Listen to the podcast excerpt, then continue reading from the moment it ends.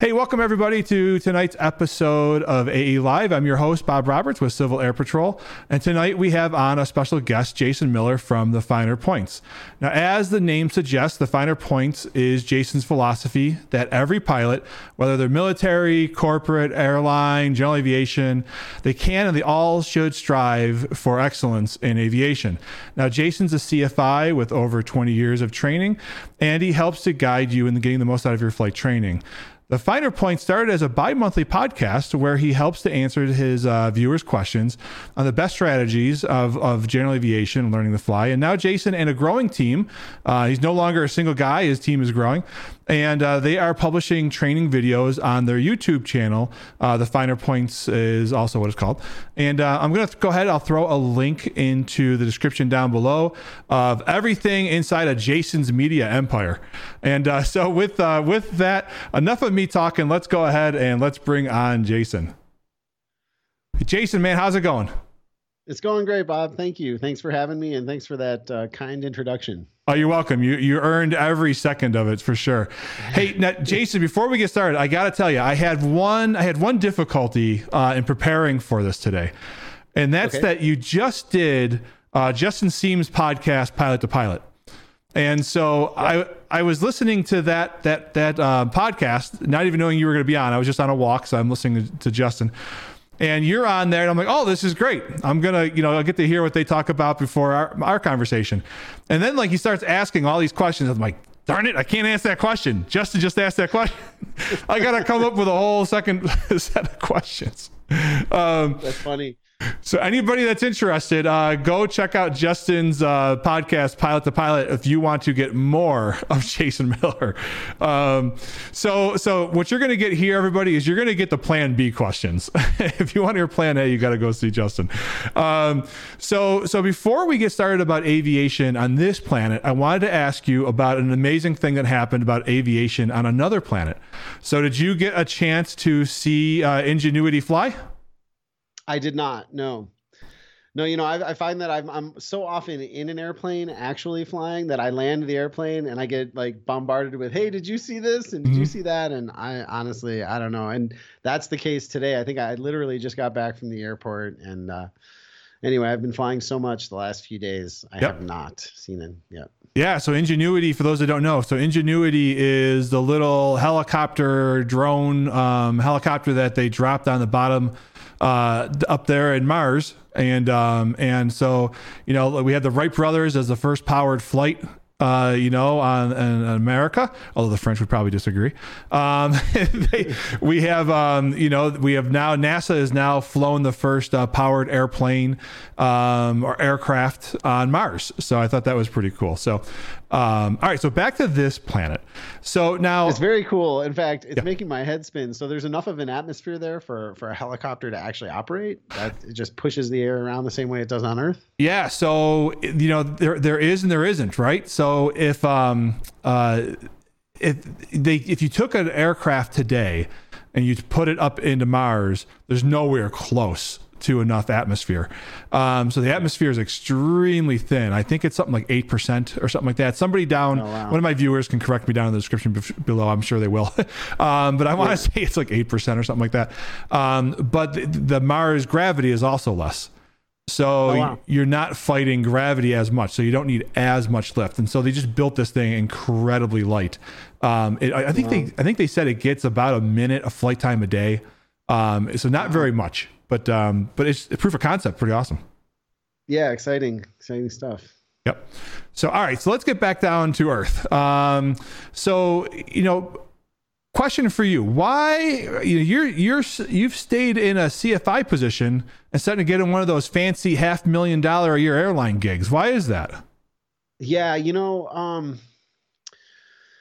gosh, that's that's a that's, you know a hard answer to come up with in a nutshell but i think that a huge part of it is the schedule and so like i'm somebody that um, i've always been a lifelong lover of aviation i mean i was definitely that kid that would go hang out at the airports on the weekends and stuff like that but i never really thought it was possible for me i didn't come from an aviation family um, nobody in my family was a pilot and so it wasn't really until after college that i decided i had like enough of my own like hey i'm an adult i can do what i want i'm going to get, get into flying. So I think part of it is that I started just a little bit later than than some people. Um, so you know, like 25 years old or so before I really dove into it, mm-hmm. and I'm also kind of like a homebody. You know, when I was going through flight training, I was living on a boat. I really like enjoyed the time that I had to myself in the evenings. I like to go sailing on the weekends. I really liked my schedule and certainly now with my kids i really value being home every night i'm i'm you know a big family guy and if i'm not working i'm spending time with my family and so um, then it just got sort of harder and harder to get to let go of that scheduling but i also think that um, when i made a move from chicago to california in my 20s there right after i got my private um, I, I, was my eyes were open to all these different possibilities in aviation. You know, a lot of the I, I, finally met career flight instructors for the first time. You know, just the weather out here is so good so often um, that I met guys that were in their 60s and after they finished their military service or whatever, they just decided to set up shop at Oakland Airport or wherever else and teach flying and you meet folks that are just get into the seaplane life or get into uh, you know cal fire. I mean there's just all these different things folks were doing. And um, it seemed to me you know that also like the risk was a little like the, the the the like the risk analysis on that is pretty tricky right? Because you go through college you go through and then you go through all this technical training to become a pilot and then you sign on with a company and you get a seniority number. And if that company goes under like you're sort of back of the line trying to find a job and it was a combination of all those things. Like it wasn't the kind of flying that I wanted to do. I wanted to do much more like hands-on low altitude flying. I really loved the freedom of my schedule and I kind of wanted to build a business of my own in aviation so that that risk sort of was in my my control to some extent, you know. Yeah, you know, and that's uh it's interesting, you know, because you see a lot of folks and, and that's great because it kind of rolls into the next question. So they, um, you, you do, you see so many CFIs, you know, that you see so many people just think the CFI is the jumping point, you know, um, right. you know, it, it's the jumping point into the airlines. Um, but yeah, man, you hear so many people that like they, they, even the people that did do it for a little bit, they're like, you know, they were getting up at three in the morning, you know, to get to the airplane, to go jump, get on a jump seat, to go to some place, you know, far away for their first flight. And, you know they're getting four hours of sleep and you know they're not getting paid very much money you know especially those first right. few years um, so for those that you don't for those of you that don't know uh, you know when you see you know don't be a creeper and hug somebody at the airport they might get yeah. you arrested but you should mentally hug the the, the first officers in these airplanes because they're making very little money um, yeah that's true you know and it, also like i think like one of the most important jobs i ever had in aviation like when i decided that this was what I wanted to dedicate my life to. I went I just went to the airport. Like I said, mm-hmm. I didn't have anybody in my family that was a pilot and I got a, the first job I could find which was line service, right? I just walked in and said, "I want to work here like tell me what I need to do. Like I'd sweep the floors, I'd do whatever." But they they put me in a little vest and they told me they taught me about fuel and they, you know, next thing I know I'm working line service, which was really um, it was such a great education because I, at the time, this is in the 90s, I met like everybody. I mean, mm-hmm. I met like Phil Boyer when he flew in. I actually met Jim Lovell, funny enough. Oh, cool. speaking of speaking of astronauts, and um, I met all these executive jet pilots. It's now NetJets, but like I met all these corporate guys, and I got to give them rides places. You know, give them rides to lunch or whatever. And I would always ask them questions like, "Hey, do you guys are you are you enjoying the flying you're doing? Like, what kind of flying are you doing? Do you like it?" And um, our whole charter department there, we we we chartered G1s and and uh, G2s, I think at the time, Gulfstreams. Mm-hmm um, and the whole charter department was basically old Eastern Airlines guys and they were so jaded. I mean, these guys were so pissed off at life, really. Like they were just like, you know, like, oh, don't go to the airlines. You know, I worked for 10, 15 years at Eastern and I was I lost my job at 50 years old. I lost my pension. I lost Oh no. You know, so I'm hearing this story from them going, This is a risky endeavor. We had the dream job and now we don't have the dream job anymore. Mm-hmm. Um, so I looked at the corporate life, which actually is still really attractive to me from a flying perspective, because if you look at like you mentioned Justin, if you look at the kind of flying that Justin does uh, he works for a large uh, corporate flying operation, uh, like fractional ownership thing, and um, it's always different, right? Like he never knows where he's going, right? And that's mm-hmm. appealing as a pilot. Like part of the airline thing that I thought was unappealing was you're flying the same line over and over and over again, or the same yeah. lines. So you tend to like I've talked to my airline pilot buddies and they're like, oh, I just memorized all the frequencies. I know all the approaches. Like they just have it all in their head because they do it the same thing over and over and over again. Um, but the the guys that are flying the little business jets, they never know where they're going. So from a flying perspective, it's super interesting. But they have tough schedules. That's like seven on, seven off, right? Yeah. So for seven days, you're gone working your butt off. Um, and so then it, it kind of that factored into it. Um, and I love teaching. I mean, so I really do. I, I love people. I think is like the the key to loving teaching. You have to enjoy meeting people and helping people uh, in their own journey and helping people make connections is like really something I'm passionate about. But I would be lying to you if I told you the pilot in me does not drool about the thought of flying a big jet. You Yeah. know, it's like that's a hard one to live with because we all want that, right? We Yeah. all want to go fly a seven triple seven or whatever, right? Have you thought about um, doing any of the corporate flying? And, and, and uh, you may have too many students to be able to do that. But you, have you thought about trying to like do both, or was that just that would just Yeah. be too much on you?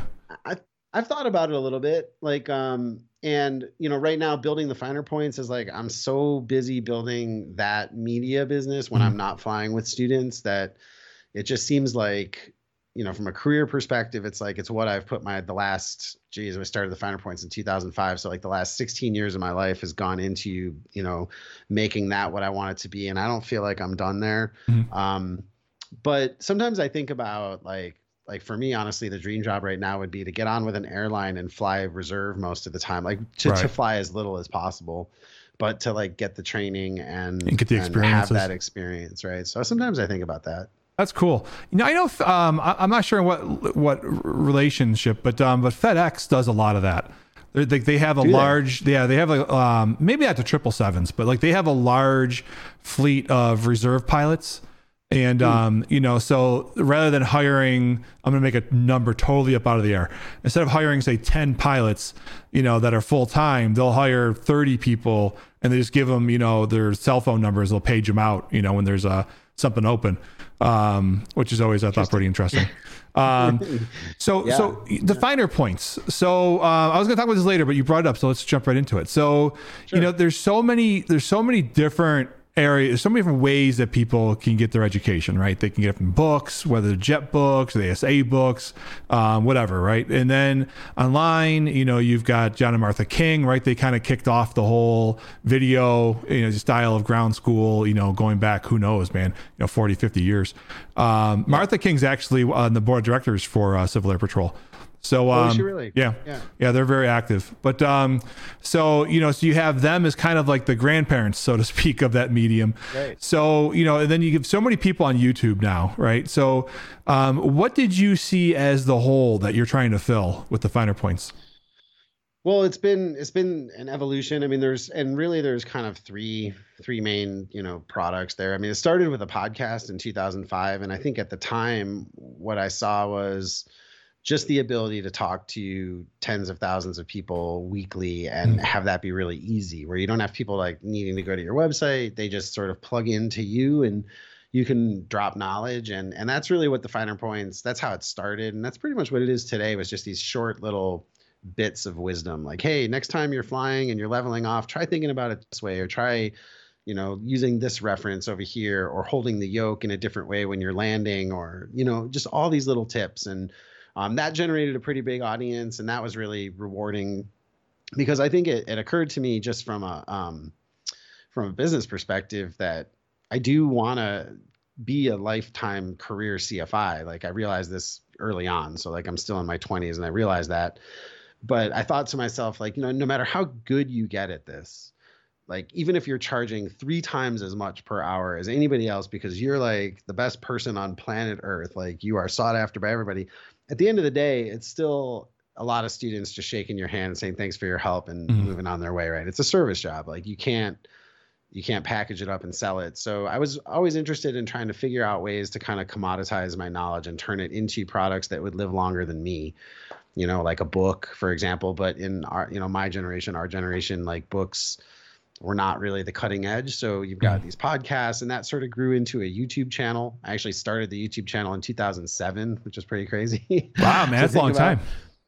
yeah, and then it all culminated in in what's now an iPad app called Ground School, and there are so many things I think that the app, like to your question, like holes that the app actually fills, and we're just able to teach things. Like I'll, I'll just give you one example. Like usually when I film for the app, I take out the pilot seat and I put this pole in mm-hmm. where the pilot would go and we've got you know four gopros for every like head position that a pilot could want and we're able to actually teach sight pictures for different maneuvers like the way i'd want you to see it where i'd want you to look when i'd mm-hmm. want you to look there but then because of the ipad technology i can like then show you a video after the fact and have you like touch the screen if you when you see the turn start to go bad or touch mm-hmm. the screen when you notice the sight picture change. And we can like really get you engaging with the product. So not only can i show you like what i want you to look at but i can test whether or not you're actually getting that message.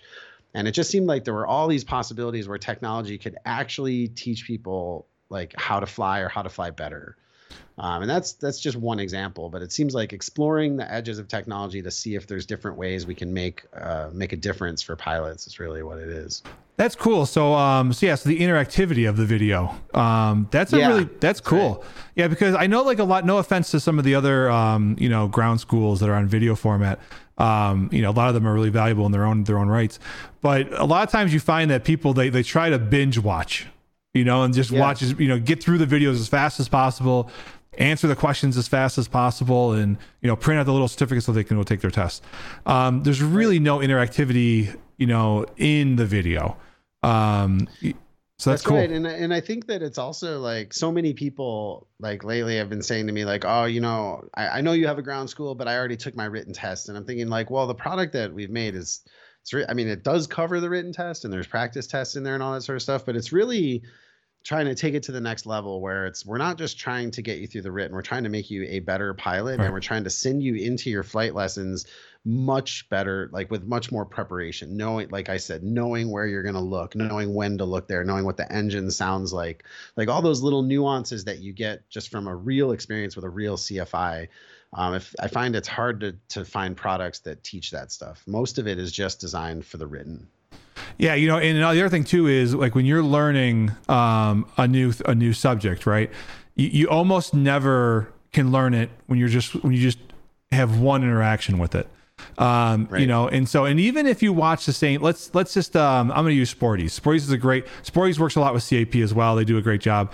Um, but let's I'll just use Sporty's as an example. So let's say you buy the Sporty's ground school right? And you watch, or or maybe even yours, right? Um, and let's say you didn't have interactivity, which I think really is a game changer for you. But um, if if you if you're sporty's, you watch it once, and if you hear it the multiple times, the second or third time you watch it, your brain might be tuning out, and you know you're really not gaining that you know that that real depth of knowledge. Versus if you had say multiple different ground schools, yeah, there's a there's a cost there, right? Um, so maybe yeah. they do sporty's, maybe they do you, maybe they do the Kings, maybe they do whatever but just you're going to explain it in a different way than the other videos 100%. did. And then that's going to yeah. key off, you know, the brain to remember it differently. Um, so yeah, yeah. so people say, well, yeah. you know, I've already been a pilot or I already got this other thing, you know, why should I? I think that's why they should. Yeah, that's true. That's a huge point. And when we all like, I mean, those of us who are like, you know, fall in love with it, it's you look at your library and it's like, we, mm. I have like every instrument book that was written as far as I know, you know. So like what you described is the way I learned, even if it's just sometimes like for one or two chapters. Like I think of Peter Dogan's book, The Professional Instrument Courses. There was just this little thing he did in his um, instrument book where at the very end he would put like two paragraphs that were designed for the CFII. Um, and hmm. that was the whole reason I bought the book. It's not like I needed to learn how to fly the approaches again or what they were. It's just he had this little Peter Dogan way of saying something at the end of every chapter that was valuable enough to spend the 1995 or whatever it was. You know? Yeah, in the, in the grand scheme of things, you know, what is that to aviation, anyways? You know, right? you burn right. twenty dollars yeah, on so the taxiway. That still holds true. It's it's kind of cool that that that's the way aviation works because you know people tend to buy a bunch of different things on the same topic. Right. Yeah, it's the best way to learn, I think. Um, yeah. So so now you did mention, you know, th- this this is your career, right? This isn't a jumping point. This isn't something you're doing just to get to the next, you know, the next whatever the next level would mean to somebody else. Um, this right. is the level. This this is it. So the question I've yeah. got for you is, you live Okay, so CFIs have, are not known to be wealthy. They are not known to be people that make a ton of money. And you decided to take that that career and then live in what, arguably one of the most ridiculously expensive places in the country, in San Francisco. Well, how do you make yeah, that work? Funny, though. Well, it's it's funny. Um, that's a funny thing. Like I've you know coming from Chicago, like I'm like a you know just Another crazy expensive town, place, right? Like, and and I always felt like I, I'm a hard worker, like any other Midwesterner. I know how to, you know, put my head down and work. And um, but I always found it harder to make money when I was there. You know, like mm-hmm. one of the things that happened when I moved to California is it just felt like money was abundant. So like even though uh, things are more expensive, there's also a lot more people with money, and people tend to be free with money. So when we're talking about like making a career as a CFI, and I do this lecture for the Air Safety Institute all the time. I used to, uh, before COVID, travel around and do those flight instructor refresher courses for them. So I would teach those to other instructors. Um, and this is, you know, for any instructors listening, like this is something I really do believe in is that, you know, we don't want to like, like if you want to make a career as an instructor, you have to pick a place that has, you know, a couple different ingredients. And one is it has to have weather that's flyable most of the year, right? You're not going to go to Duluth, Minnesota and expect to support right. a family, right? Yeah, it's just too tough. Like the weather's too hard, too many, you know, too many days out of the year to actually fly. So you have to pick a place like Tucson or Florida or North Carolina or parts of Tennessee or, you know, some place where there's reasonable flying weather. Um, and the Bay Area has that. In fact, I think it has some of the best instrument training in the world in the summer because we get that marine layer mm-hmm. almost every day.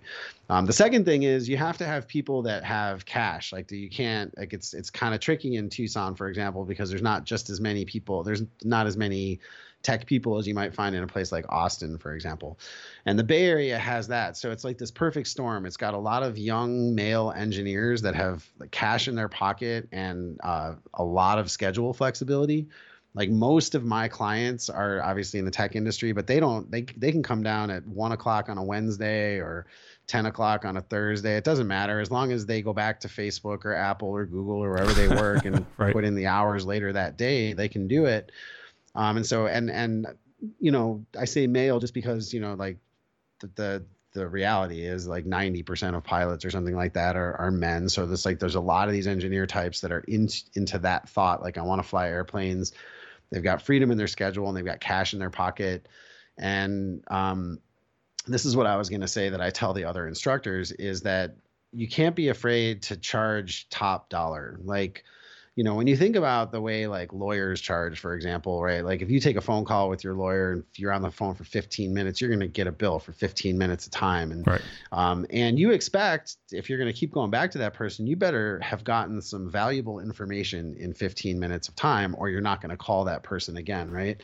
So I always encourage instructors to take their game up a notch, like to really try to deliver the best product they can possibly deliver and to charge as much as the market will bear and I think it's like a it's a nice healthy circle in the sense that if you charge some like you charge a lot of money you tell somebody i'm charging $150 an hour and you plan to charge that from the minute you show up to the minute you leave you think twice before walking into that lesson. Like you don't just walk into that lesson going so what are we doing today? You know yeah I mean? right. You like spend the morning getting ready because you have to like justify the fact that holy cow i just told this person i'm going to be charging $150 an hour. I better like show up and blow them away. Hmm. and then when you do that you know, pilots are not um, pilots are smart people. They're not like they don't want to pay more for something they could have gotten for less. Right. But they're also not afraid to pay more for something that's arguably and you know demonstrably better than something that they could have gotten. Right. They don't mind paying for excellence usually. And at least there's enough of them out there, right? So that was sort of my strategy in the Bay Area was to just really try to be the best instructor I could be, to charge a you know plant a flag and charge like a, a pretty you know stiff rate and then justify that by showing up and delivering an outstanding product. And you know if somebody can't afford it um, every now and again like you know you can they can talk to you they can tell you you can give them a break here and there. But mm-hmm. as a rule in the bay area i mean there's so much money there that it, it worked out for me. And i'm not rich by any means. I almost feel guilty sometimes when i say to people oh yeah you can make a career out of flight instructing because you know it's there's definitely scars on my body and, and you know like it's not it's not an easy thing and but it's it's a passion so you just do it because i mean i love my job and i feel like that's i don't know that's worth a lot right to like mm-hmm. wake up in the morning and um we might not own a house in the bay area we might be renting or whatever mm-hmm. but I wake up in the morning and I love going to work and there's food on the table and everybody's happy and I think that creates, you know, that's that's a good enough reward in itself. Yeah, and how many people like wake up in the morning and they think to themselves, "Oh, I got to go to work." You know? Yeah, you know. like, right. You know, so well, it's good. It's I've good. been there. Yeah, right. Yeah. Um, yeah. So you know, I like a lot of people too. Like they hear, you know, um, I think the average. I don't know what the average is. Uh, maybe you would know, but I, I you know, it seems like, or at least around where I'm, I'm in Greenville, South Carolina. So it seems like around here, the fifty dollar ish rate is kind of like the normal average rate. So a lot of people think, wow, fifty dollars an hour is you making a hundred thousand a year, and it's like, no, you know, these right. people, that, that, you know, first of all, the flight schools are taking a chunk of that, you know, um, yeah. you know, so they're only getting a smaller percentage of that, and then on top of that, they're not getting eight hours a day. You know, no. they're getting maybe two, three, four, and if somebody doesn't show up, they may not get paid, depending on the flight school. The weather's not right. good; they're not getting paid um you know so you have to have a lot of flexibility so so now if somebody is so that $50 that's that's nothing it's nothing it's you yeah. can't it's hard to make a living on right. $50 an hour to your point like you really to get like if you work a 10 hour day as an instructor you're probably building billing six hours right so it's yeah. probably somewhere like 60% of the time you put in but i would really encourage the idea that flight schools take like around there are some schools around me where they take like half the cfi's money I, I would steer people away from those places if you want to be a career instructor and you know like get into a more situation where there's more independent instructors where you actually collect all of that money. Um, and then you know you have to really focus on your art like have a lot of tricks like up your sleeve in terms of like how can i get some how can i move the ball forward for somebody even if it's a bad weather day? Like what would be mm-hmm. beneficial to them? Like can we do radio simulations? Can we put them in a flight simulator mean, there's various various things, and you're not trying to like milk them. You have to actually be moving the ball forward right. for them because, like I said, if they're if they perceive that it's not happening, they're not going to keep paying you, right? And time is money too, because so if you get two weeks of bad weather, which you can get in some places sometimes of the year, you know, you get those two weeks of yeah. bad weather, somebody might start lose start losing interest. Um, and so if you keep moving them forward, you don't they don't lose that interest. And, we're, and actually, that's going to. Um, I've, I've, actually got a question that you know kind of barrels right off of that. You know, because we get in um, general aviation specifically, right? Is we get a lot of people who are really gung ho through their solo. And, and to be honest with you, this this podcast is almost as much for CFIs as it is for people that are learning, you know, just learning how to fly. So, right. how do you keep? But we get a lot of people who, who tend to drop after they get soloed, um, or at least it's what I see. So, um, and, and, I'm not a CFI. I, you know, I'm working on it, but uh, I'm a ways away from CFI. So, just from what I'm seeing from other folks, it seems like a lot of folks are dropping out. Um, you know, after they solo. So, what would you? What would be your tips for trying to get people to? Well, one, I guess individually for that person to try to keep them involved, but two, as a CFI, what can the CFIs do to try to keep the students engaged? Well, I think that incorporating more scenarios is really a, a good good tool there. Like, uh, excuse me. Yeah. I think that um, you know, we do so much maneuver based training, and I actually did an interview recently with a DPE where, you know, he was talking about scenarios, at least talking through scenarios in the oral as a new sort of focus point for the FAA. So when these DPEs around the country are going back into recurrent training, they're all going to be coming out uh, with a little bit more of a focus on the scenarios. And the scenarios are now going to start to be issued with the cross country. So, mm. you know, the day before, we're going to tell you here's the scenario, and they're going to really try to find trigger points.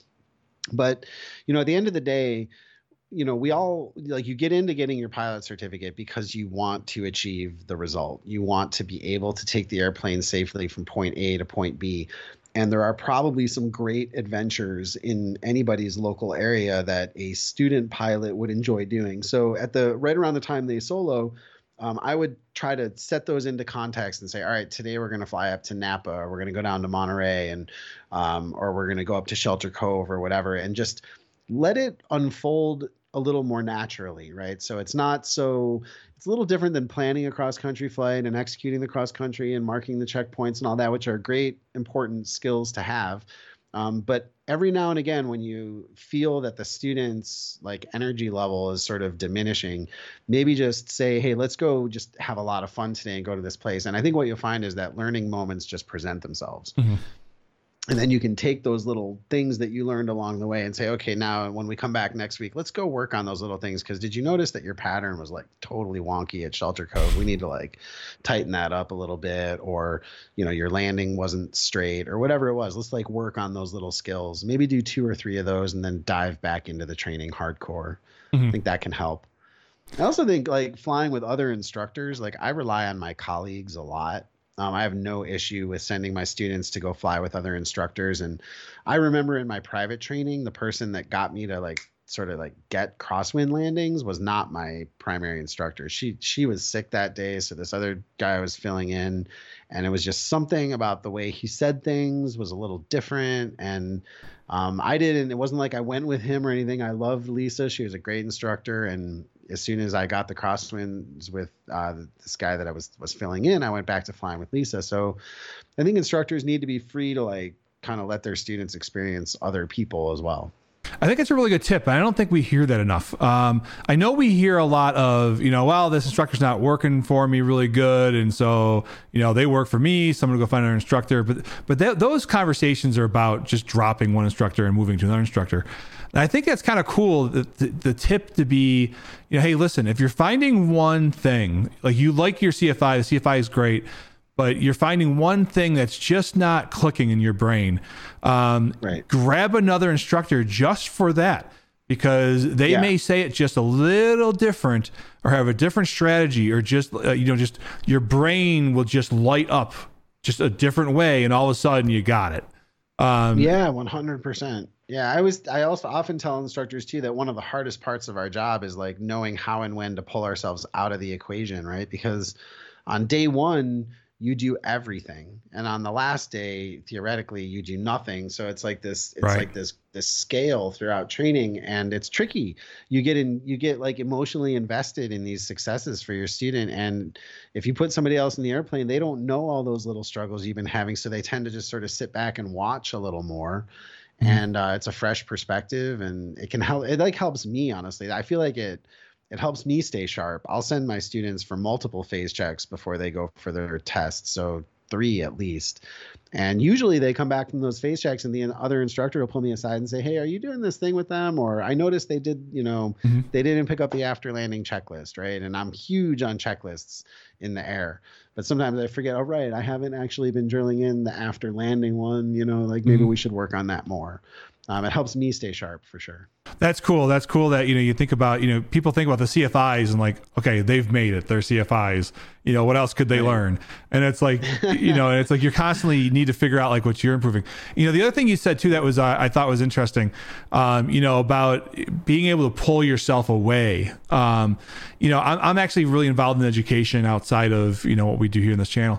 And actually one of the the things that's hardest why I try to tell instructors eh, or other educators is it makes it hurts our feelings but we have to understand that a lot of if if you've done a good job and this is the same thing for CFIs if you've done a good job as as a teacher you have set somebody up to learn better without you. So um, and that is so difficult for because we want to be the teacher. We want to be the person in the know. We want to we, we feel like we're not especially if you're making you know uh, x amount of money doing it per hour you want to feel like you're constantly just pushing but you may actually be providing better value by not saying anything sometimes. Um, yeah, absolutely. Um, and that's a hard thing to know, really. I mean, it really is tricky. It's like because it happens, you know, progressively. So it's mm-hmm. like you have to be tuned in enough to to realize, oh, I don't need to say that anymore, or I shouldn't be saying that anymore. And you know, the the quicker you can tune into that, the better.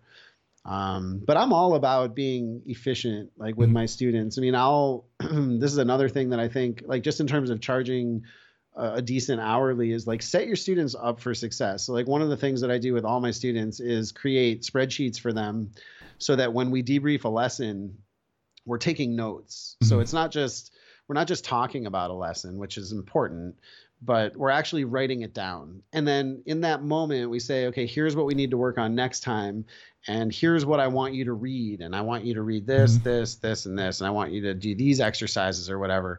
And often, if a student calls me, and I'm, I'm fortunate to be really busy, but if a student calls me a day before and says, you know, I haven't had time to practice anything, sometimes I'll just say, well, then don't, don't come in tomorrow. Yeah, it won't be Use worth the time, time tomorrow that, that you and I were going to fly and do all that homework I gave you. Um, I'll I'll sub in somebody else. Like I don't want to waste your money. Like you're mm-hmm. spending a lot on this, and it's free for you to do all the stuff I wrote down on the sheet. Like you should really get that done before we fly again. Um, so I'm really focused on making it efficient for them. One of the things that like in, if, if there are cfis listening like one of the things that drives me crazy is if somebody's not doing that homework right? If they mm-hmm. come in and consistently say to you you know it gives you a record so you're reviewing the notes from the last flight before they come in and they come in and you say hey did you do all those exercises i gave you? And they say oh no man i got really busy at work. I, I couldn't get to that. That's not somebody that i'm going to give a break on the hourly. Right. It's like you, you didn't even have the time like you didn't even have the the whatever in your week to prepare for this like you want to learn on my time you want me to like spoon feed you all this stuff that's fine but you're going to pay for it yeah. i'm much more likely to give a break to somebody that said yeah i did all those exercises i'm totally prepared for this flight and man like this this price is killing me it's like okay well i'll give you a break like you're working hard on it you're going to move through this thing fast you're focused on your own success mm-hmm. and i'm here to like support you you know so or even like you know you see that kid like you you know the kid on the on the flight line you know, they just wanted to be around yeah. airplanes and aviation and you know that's the person that you work harder for. You know it also shows you know if you're there's so many cfis that do what you just said. Like you just show up and they're like okay well today we're going to go work on xyz and you get done you land. You know they may say okay this was good this was bad. I'll see you next week you know, you know, yeah, right, it's like okay, right. well, what's next week? you know, know. Uh, you're almost are you know you're, you're really almost debriefing yourself on the on the drive back from the airport. Um, but it seems it's like that's like that. yeah. Yeah, it almost seems like that, you know, if CFI, it doesn't matter if you're it's your first student or if it's somebody like you, your ten thousandth, you know, student. Um, you know, it, it, just seems like if you want to be, you want to take as a CFI, if you want to take yourself to the next level, that's you know that's a good tip for them that you're giving them you know to, to take themselves yeah, for sure. And, and and you know just as a comparison i always call that like i always say this isn't horseback riding right it's not mm-hmm. like you just like if you take horseback riding lessons you show up you ride the horse you leave you come back the next week you ride the horse you leave you come back the next horse right flying is more like it's more like a college course where mm-hmm. like you know you come to the airplane and if you do 1.3 in the airplane there should be like three times that much study going in before the next lesson so you've got like four or five hours of work that's coming out of that one hour you know 1.3 so and i think if people do that they'll cut out entire lessons right so when it mm-hmm. comes to again for CFIs that are maybe afraid to charge a little more and and it's different everywhere. So whatever your market is, if the average is 50, maybe you charge 65. Like whatever. Just keeping yourself and then don't do that thing where you say, "Oh, I'll just charge you on the Hobbs," right? I mean, right. your time is valuable and if you value yourself, people will value you. But if you show up with the kind of stuff we're talking about here, you might save people entire lessons. You might save them a $300 day or multiple $300 right. days right? So who's to say you're not actually saving them money? Yeah, I mean, an hour and a half, you know, depending on the airplane you're flying and where you're flying, an hour and a half could cost you 350 bucks, you know, or more. Right. You know, easy. Yeah, no, I remember and like I, have told this story before, but like when I went for my ATP, um, I had to rent. Well, I didn't have to, but I chose to rent a DA42, which mm-hmm. and I and I don't have a lot of money to spend on flying, but it was I think in where I was renting, it was like three hundred and fifty dollars an hour for the plane. Like if you can just mm-hmm. imagine. Wow. Right? And I'm thinking, wow, this is like that's an expensive airplane. Two hours is seven hundred dollars. Right. So I had to pick a CFI to hire and I picked this guy that I was sharing a suite with at the time, and uh, his name was Kevin and he wasn't cheap either. He was $120 an hour. Mm-hmm. And I knew that. And I knew I could get somebody cheaper, but I wanted Kevin. And I was also not going to nickel and dime him. I wasn't going to ask him for the bro deal. I was going to pay him from the minute he showed up to the minute he left because mm-hmm. that's what I would expect. And his time is valuable. I don't expect him to, he could be doing anything else other than working with me, but he was working with me. And the reality is, I think Kevin saved me a lot of money because you know the first two lessons maybe or the first three lessons we didn't go anywhere near the airplane. We mm-hmm. spent mm-hmm. three hours together with a picture of the the of the panel and the checklist in our hand, and we talked through every single switch and and we talked through the whole flight. Like, you know, he would say, okay, now we're going to taxi out to the run up. Okay, what are you looking for during taxi? Okay, where are you looking for that? All right, you know, and then we get out to the run up area, touch the thing. Okay, do you know what that is? And do you know why we turn that on? And all of this conversation and we spent three hours together which was $360 to kevin and then mm-hmm. we went and did it again you know the next week three hours together without going anywhere near the airplane okay and that's another $360 to kevin but if you think about it that's only two hours in the airplane that that it, that i paid him and by the time we got to the airplane it was just like boom boom boom i didn't have to ask any of those questions i went through the whole thing pretty quickly um, so i think that's what ideally what we can do for students is like set them up for success and I don't know how we got to talking all about money either. I'm, no, that's good though. well, you know, listen, you know, I mean, in aviation, you know, it is, it, you know, there's a lot, unless you're just independently wealthy, you know, aviation right. is an expensive thing.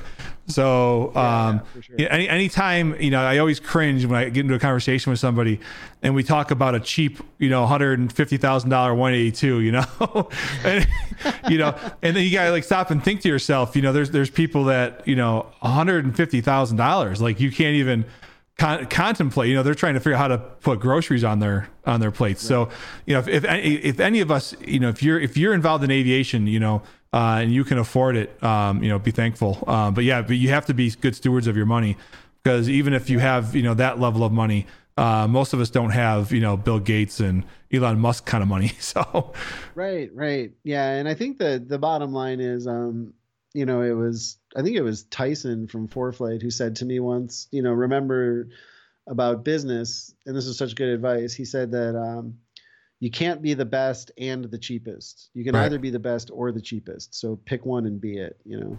Yeah, and you can charge twice as much if you're in the top 10%, you know. so if if everybody is scrambling yeah. for the bottom and there's not that many people, you know, that are really focused on, you know, the the excellence side of it and they're just kind of right I don't want to say like a puppy mill, like a pilot meal, because that, that gives really bad, you know, that gives really bad thoughts too. These people are really working hard too, but um, you know, but if if you really take yourself to that next level, there's you've all of a sudden you've ice you've separated yourself from such a big pack, um, right. you know, that isn't at that level. So that's cool. Yeah, yeah, and I think it honestly it's good for the whole industry, and um, like for all for the whole industry to sort of think that way. And I think like Cirrus, for example, thinks that way. Mm-hmm. And I think there's examples in other industries, like if you think about bicycles is a great example, where in the in the 80s we all rode these big heavy Schwinn's with banana seats, and they were mm-hmm. like 175 bucks, right? And like if you would have told the CEO of Schwinn you were going to build a bike and sell it for four thousand dollars, he would have like laughed you out of his office, right? But along comes Trek and Cannondale and Specialized, and they start building these amazing bikes. And mm-hmm. I can't afford one still, but they're certainly amazing, you know. And it's like it's like, but it what it did is it, it just re-energized the entire industry. Now mm-hmm. all of mm-hmm. a sudden that's a huge industry, and I think you know there's some value to that to thinking. You know, like we'll find ways to get there. Pilots are extraordinary people. You know, where when when we put our minds to something it's like i just it doesn't matter where we come from like if it's if you're a man or a woman or a bartender or a mm-hmm. tech giant or whatever just the drive to actually get in the airplane and learn all of the knowledge that's required and understand all the charts and uh, be able to control the machine and execute missions it takes a certain mindset and um, you know part of the fun is figuring out how you're going to get there now, now your conversation about uh, you said kevin right was it kevin, kevin my cfi yeah. yeah. So, so, so, kind of along your line with with Kevin, you were sitting down and just going over the flows of the airplane. Um, so, do you recommend that your pilot, that your student pilots, that they do their ground school, or, or do you recommend for anybody? Because um, you have your own ground school. So, do you do you recommend folks to do their ground school prior to actually starting, or at least in the very beginning phases of, of flying? It's it's you know I don't have a strong feeling about it honestly, and but I think if I had to plant a flag, it would depend on how much extra time you have. I think the thing that matters to me the most is that you have a three to one, you know, like that three to one ratio. For every hour in the airplane, you've got three hours to study. Um, like even like people will say to me, "Hey, I want to get this done fast. I want to fly every day. I want to fly five days a week, twice a twice a day." And I think, well, that's too much. Like mm-hmm. that's not you're gonna not you're like things are gonna you're gonna miss a lot. You need time to like study it and absorb it. And so if you're somebody that's working a tight schedule like you know when i was working on my higher ratings before i was a cfi i was working you know double shifts like construction all day waiting tables in the evenings. I was just living on a boat. I mean i was just like you know working my butt off and i didn't have a ton of time. By the time i got home in the evening i would try to study but you know i'd fall asleep. So if if that's the situation, then yeah, use digital products, get it done at home. But I also think if you're somebody who has a reasonable schedule and you think you can put in a couple hours or three hours of, of study time after a lesson is over, then in some ways it makes more sense to do it together because. you know, think about it. If you're like somebody who doesn't know anything about flying and you open up a book and it's talking about magnetos and, mm-hmm. and compass error and, you know, ADF things and stuff like that. You don't know what's important, what's not important. You don't know that 90% of the time the ADF is going to say inoperative. You know, so you, That's you, true. You know, you spend a lot of like brain time on that. Like your instructor helps sort of curate the information.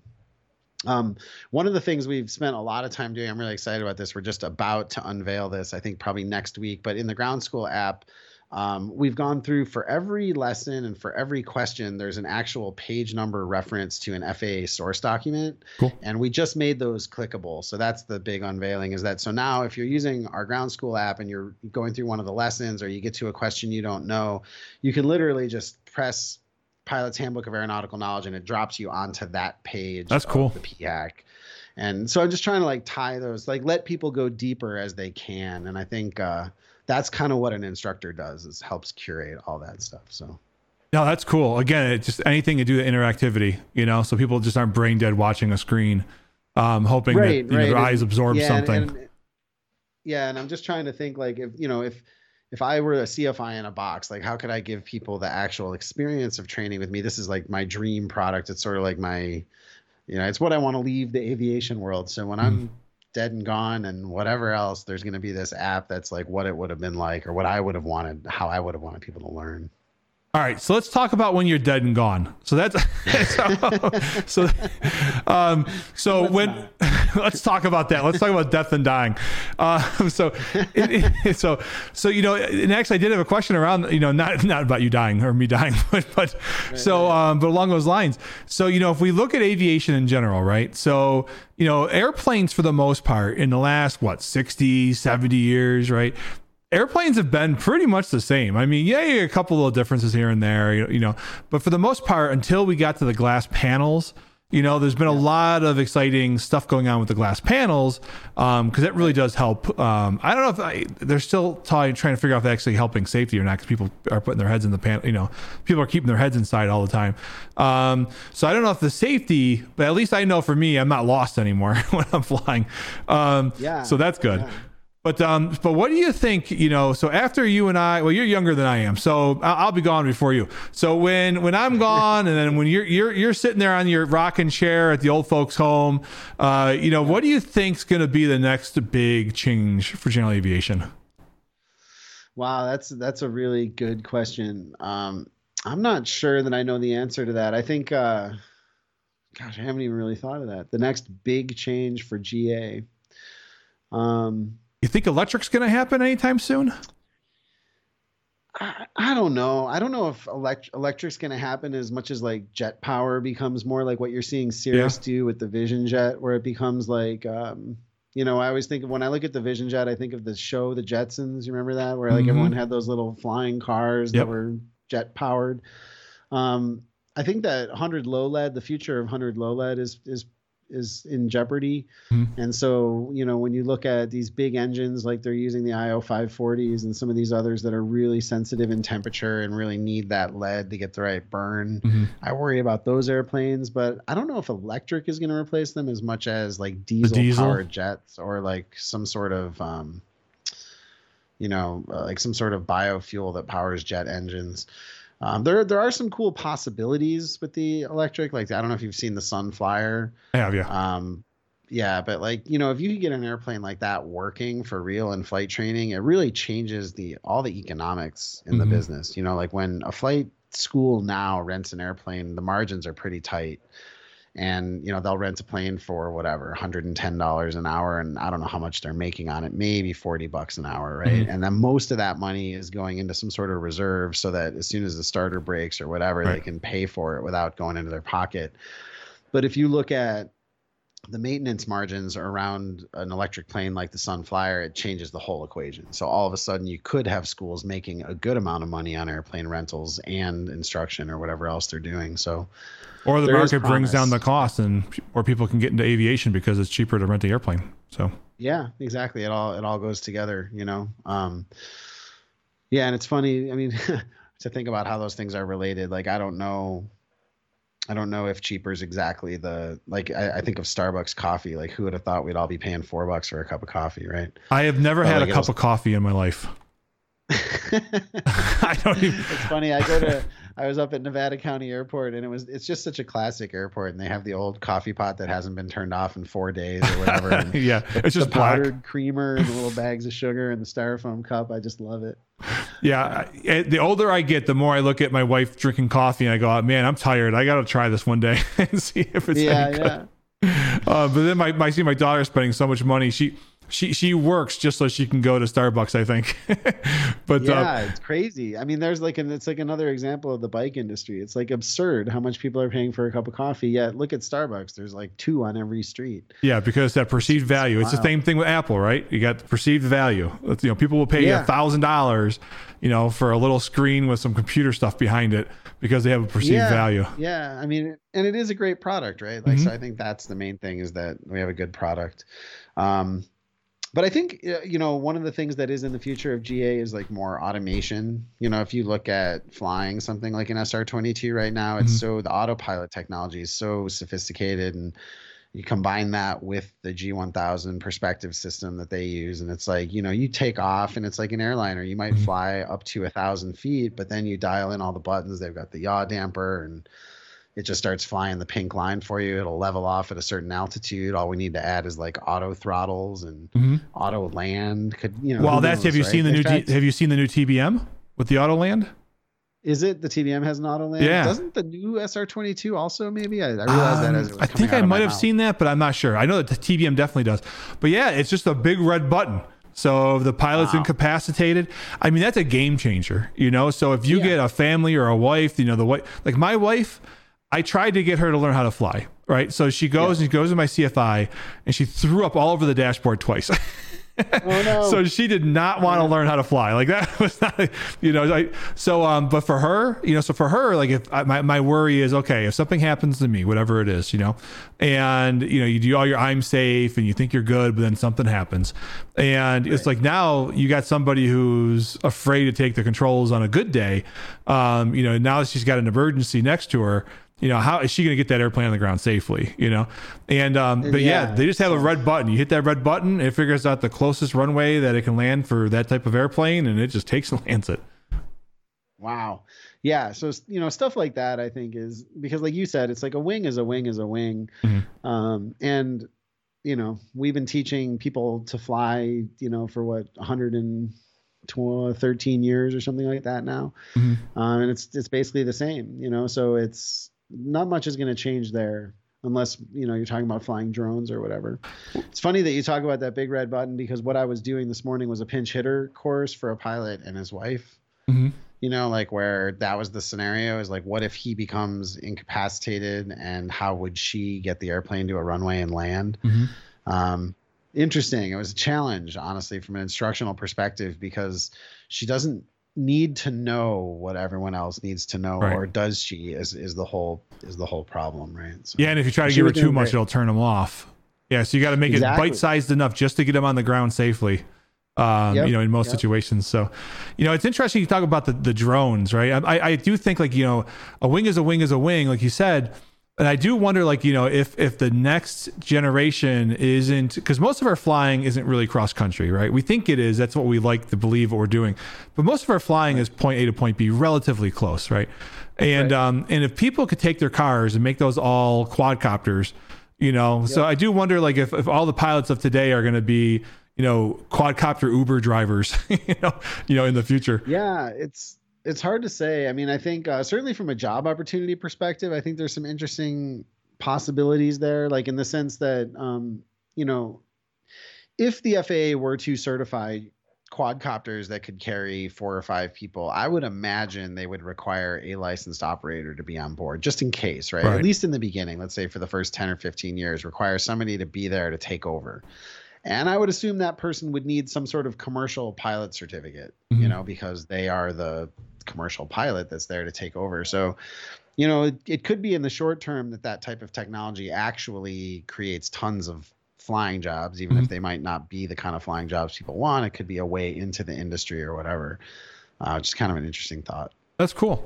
Well, hey, listen, I know I've got one more question for you because um, we're going to be getting close to the hour here, and I don't want to waste too much of your time. And again, thanks very much for uh, stopping in and talking to us. Um, oh, you bet. Thanks for having me. I so, so this is like the this is like the college joke, right? This is one question in 3000 parts so, uh, so so it's uh so you know i, I want to talk about the most important phases of training right because you've got you know so you, you are somebody who is dedicated you know your career to teaching flying right you're not just dreaming about flying the the corporate gig you're not dreaming about flying the 777 well maybe we still are dreaming of trying flying at 777 yeah. um, but it's not the career goal so um so eh, you're you're uniquely situated to answer this question so there's there's different phases of flying, right? So people will say, you know, hey, what's the mo- what's your biggest recommendation and blah blah blah.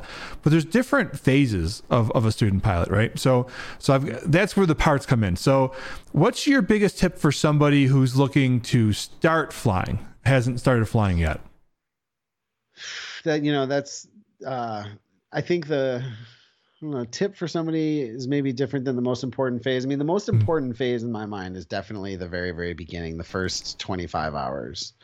Um, that's that's where the the laws of primacy really grab you, and mm-hmm. the law of primacy is a law of learning that just says the first way you learn it is the way you'll tend to do it forever, and it's extremely difficult to change.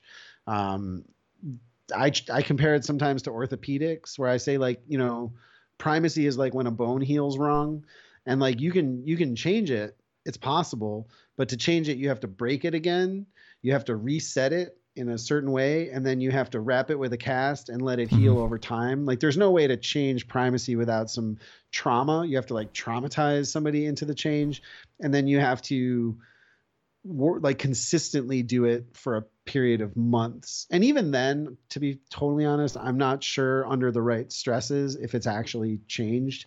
So, as an instructor and to the other instructors out there, that those first 25 hours I take extraordinarily seriously.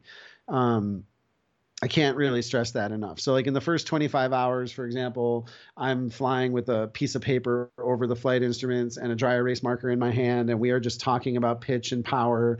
And I'm allowing students to look at the instruments, but they have to peel the paper back, you mm-hmm. know, so they're not staring at it. They can look at anything they want, but there's a slight little barrier in between them. Mm-hmm.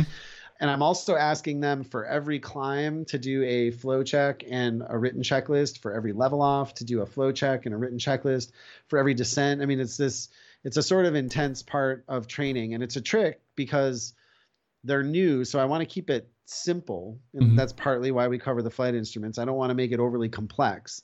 But the things that we choose to ingrain, like pitch and power and solid checklist procedures, I'm extremely like like hard on them about it where it's like i will count the number of checklist possibilities and run the numbers so at the end of the flight i can say you hit 67% of the checklists and only 63 were backed up by a piece of paper you know mm-hmm. that kind of thing where we can actually quantify success and failure um you can't you just can't and then solid habits like you know a passenger briefing a pre-taxi briefing a pre-takeoff briefing uh, an arrival briefing. These are things that you can't add in later or you shouldn't add in later. I mean like i said the law of primacy is really um, it's a bear. So you want to get those basic procedural building blocks in place right away. And so i don't know how to advise somebody who's coming in to to look out for that because when you're coming into you just don't know yet the hard part is yeah, you don't know anything. You don't know who's good, who's bad, you know, or what. So I guess that thought is more for the instructors. Um, but I think my biggest tip to people coming in is to save yourself a bunch of time and money by doing a lot of preparation work like I described. And so like something that drives me crazy is when, you know, people will come to see me and they're paying my crazy hourly rate and they're paying some crazy hourly rate for the airplane and we mm-hmm. get out into the run up area and they go okay all right let's see here. What's on this list? We start looking at the list you know i'm like oh my god you haven't looked at that that's yet? a like, lot of money. you a fortune. You know? So do what kevin did with me. Like if you're going into flight training i would think about you know like we have our ground school app laid out as knowledge skill and risk basically mm-hmm. just like the acs so you want to think about things that way learn the knowledge from the books, but the skills you can practice too. Get like a a cardboard picture of the cockpit, get a copy of the checklist, and sit down and run through the run up checklist 10, 15 times before you go see the instructor keep a notebook next to you so that if you don't understand something like I have no idea what a vacuum gauge is, you can write that down. I don't know what a vacuum gauge is. That way, when you go in to see your instructor, you're like, okay, I prepped, but I don't know what a vacuum gauge is. I don't know why I test the annunciators, and I don't know why I do the idle check. Can we like talk about those things? Mm-hmm. You know, so using your instructor in a way that that helps sort of laser focus the prep work you've already done. You know. Yeah, you know, and the, the primacy thing is so important because even like um, a real quick super story, so we won't run you too long, but like um, I did my initial flight training up in Rochester, New York, which is a Class C airport. And um, so the good thing with that is you got introduced to radio communications real heavy, real fast because you had Buffalo, Rochester, and Syracuse right next to each other, basically. And um, so you're always talking with somebody. And um, the downside to it is is that the uh, the city was right off of the runway, and um, and so you you really had a very they wanted you to f- come in fast because um, you were mixing in. They had runway 25 and runway 28. 25 was GA and 28 was was uh, you know corporate, and um, and and so you know you're mixing Cessnas in with you know the big airplanes, and so they wanted you to come in really fast and they wanted you to have a short final for the most part um, a really yeah. close in a really close in circuit. And um, and now when I came down to Greenville, um, I am driving my CFI up the wall because I had I have this like I have like this like you know naval like you know landing on an aircraft carrier thing. You know, it's like really tight turn into the you know there, there's no yeah. base. It's it's like yeah, yeah, it's right, downwind right. into final. um, wow, and I'm coming in super fast, and then like you know at the last minute I'm throwing everything out and you know just getting it dirty and you know slowing down as fast as possible. Um, you know, and so and it's driving him absolutely insane. And I know it is, and I feel so guilty every time it happens, but it's what I'm used to doing. Um, so yeah, it's so it's, hard to break the habit. It is. It's really hard to break. And um, you know, then the the funny thing about primacy too is like you'll break the habit until the day you're really stressed, and then it'll mm-hmm. it'll show itself again. And you know, just a, like a really quick story for you is I had one student in my career who crashed a plane that's only happened once, and he mm-hmm. actually was okay. So I feel okay talking good. about it. Everyone, everyone was okay. There was nobody was injured, but he totaled the airplane. So the airplane was a total. You know, the insurance company just gave him a check, mm. and um, when I trained him, like in in a Cessna, we did everything I could think of to keep things redundant and to make sure that he had solid procedures. So like in the uh, in the run up, you know, we used Ralph Butcher's tip of using the acronym CIGARS and you know so he does his control check and he checks his instruments and he checks his gas and his annunciators and attitude trim and autopilot and radios and run up and seatbelt security and then backs it up again against a written checklist to make mm-hmm. sure that there's like single pilot redundancy and he wouldn't miss anything. Um, but we didn't use flaps in a cessna for takeoff for the most part in this particular cessna. Mm-hmm and so it just wasn't required. He didn't use them. Uh, we always did a pre-takeoff briefing, right? So we talked ahead of what was going to happen. We picked abort points. We did all this, and he learned those procedures perfectly well. And then when he got his pri- private certificate, he upgraded to a high performance aircraft, which required flaps for takeoff. Mm-hmm. And even then, so now we have to work flaps in, and we did, you know, whatever it was 15 hours of factory training. We flew back from the factory. We had another 10 hours. And then i think we did an additional 25 hours of local training in the airplane. Never once in all of that time in all that additional training did i ever see him not set the flaps for takeoff. Okay. I never saw it. it it never occurred ever then he I could sign him off in his new airplane and he's off flying around. He's flying around with his girlfriend. They're going to Vegas. They're going to LA. They're going to uh, you know they're going all over. They're using the plane. And I feel mm-hmm. really proud. I'm like, wow, he had solid training. He had this solid upgrade training. Now he's using the airplane. Everything's great. But there was one evening where they were late to depart for Los Angeles, and he was on the phone. This is what he described to me after the fact. He was on the phone with a, a board of directors. He was a pretty, you know, a, a heavy investor, and they had all sorts of problems at the company. So he's taking this call next to the plane, and he's really stressed out about it. His girlfriend shows up. She's crying. She's emotional because there's like roommate issues. Oh no. And he he right. So the stressors, there's all those stressors starting to happen, and he I said to him like after the accident, I was like, "Well, did you did you do CIGARS because that that should have caught all this?" And he's like, "Yeah, I did it." And I'm like, "Did you run the checklist?" He's like, "Yeah, I ran it." But when he was doing all these things, he was still preoccupied with the board of directors mm-hmm. meeting and his emotional girlfriend. And you know, you got it now. He didn't set the flaps for takeoff. and during the takeoff from a short runway, uh, he something didn't feel right to him, and he executed a late high speed abort. Oh, and, went, off the end. Runway. Yeah. Yeah.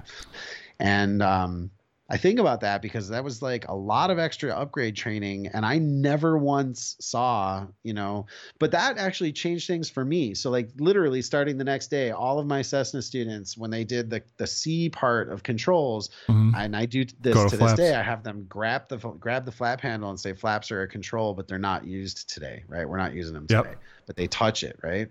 Yeah, I think it's good to um, to simulate somehow, or at least you know verbalize the gear right? Because right. we we train in airplanes that don't have gear. I had a gear up landing, um, oh, you know, boy. and yeah, which is a whole different story for a different day. But um, yeah. you know, and there was nothing wrong with the gear, right? So, wow. um, and so uh, you know, the one thing I like to recommend is that if you have somebody, even if they're not a pilot, um, if you have somebody in the other seat, show them how to read the items on the checklist. Um, yeah, that's great you know and so so if somebody else you know they're not used to flying so they're not rushing through it right? And they're they're reading, and you hope that they're not skipping something, but you know, right. show them how to point right. to things, and you know, and then they say it, you know, so you have challenge and response, um, you know, style yeah. flying, which like you know, like you would in airlines with two pilot operations. So, um, so that's always something good too. Well, I'm glad to hear that that that individual is okay. Um, yeah, yeah that they, were, they were fine. Him and his girlfriend. Yeah, so uh, that's cool. Is she did she still fly with him?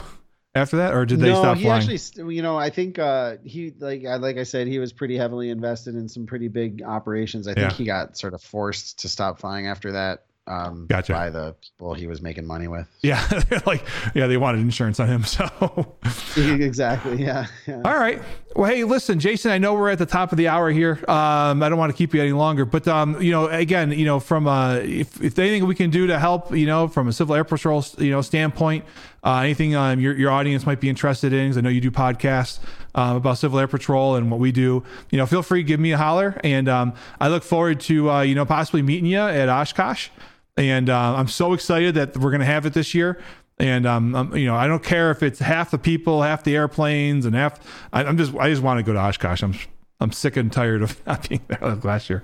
Yeah, I know. I feel the same way, and uh, yeah, I really appreciate that offer. I, I have a lot of respect for what you guys do. So thank you for your service in uh, Civil Air Patrol and um, it's great to have you know guests from time to time just to get you know your side of the story on how search and rescue works mm-hmm. or whatever other great operations you guys are involved in so thanks for putting in all the time and being there for us i really appreciate that awesome well jason i'm going to say goodbye to the folks and i will be back in just two seconds okay sounds good uh, before we go, is there anything else? Uh, so I got your um, uh, the podcast. Um, w- what else is on your media empire? So we have your ground school. I'll put links to that. Your YouTube channel. What else is out there? Anything else you wanted to yeah, mention? Been, there's an there's an iBook that goes through all the standard operating procedures that I just described, um, but those are also in the Ground School app. I think the main thing is just learnthefinerpoints.com. You can come and find anything. Uh, there's a free gift video there for you, and just everything we're up up to is is there. So learnthefinerpoints.com is where you can go. Okay, sweet. All right, yeah, everybody go visit that. And Jason, we'll be right back. Okay, thanks, Bob. All right, that was our time with Jason Miller, and um, you know, really uh, appreciate Jason's time.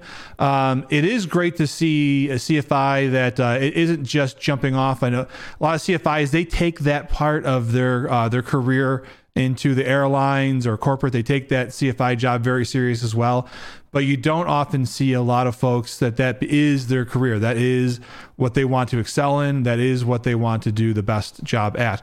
Um, so it, it's really wonderful to get those uh, those impressions from Jason and his thoughts.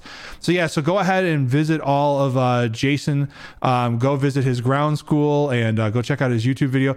I can tell you in CAP there are times that we've actually pulled up Jason's videos actually right in our uh, our our um, our meetings. We wanted to look at something and somebody would say, "Hey, you know, Jason Miller had a really great video on this. Let's pull this up and take a look at it." And um, so he's done a really great job of helping uh, Civil Air Patrol uh, flying as well. So really appreciate that. Um, for anybody who is interested in Civil Air Patrol and what we do, I would ask you to go visit gocivilairpatrol.com. Um, if you are between the ages of 12 and 18, we have a great cadet program. And if you are older than 18, you can start as a senior member, get involved in search and rescue, aerospace education. Um, we fly a lot of missions with the Air Force. I want to say it's like 90% of the United States Air Air Force's search and rescue missions inside the U.S. are actually done by Civil Air Patrol. Um, so we get a great chance to do a lot of work. And uh, Civil Air Patrol is also the world's largest fleet of single engine airplanes. Um, so if you are interested in learning more about what we do, go ahead and check out gocivilairpatrol.com. All right. Thanks, everybody. We'll see you next week. Bye.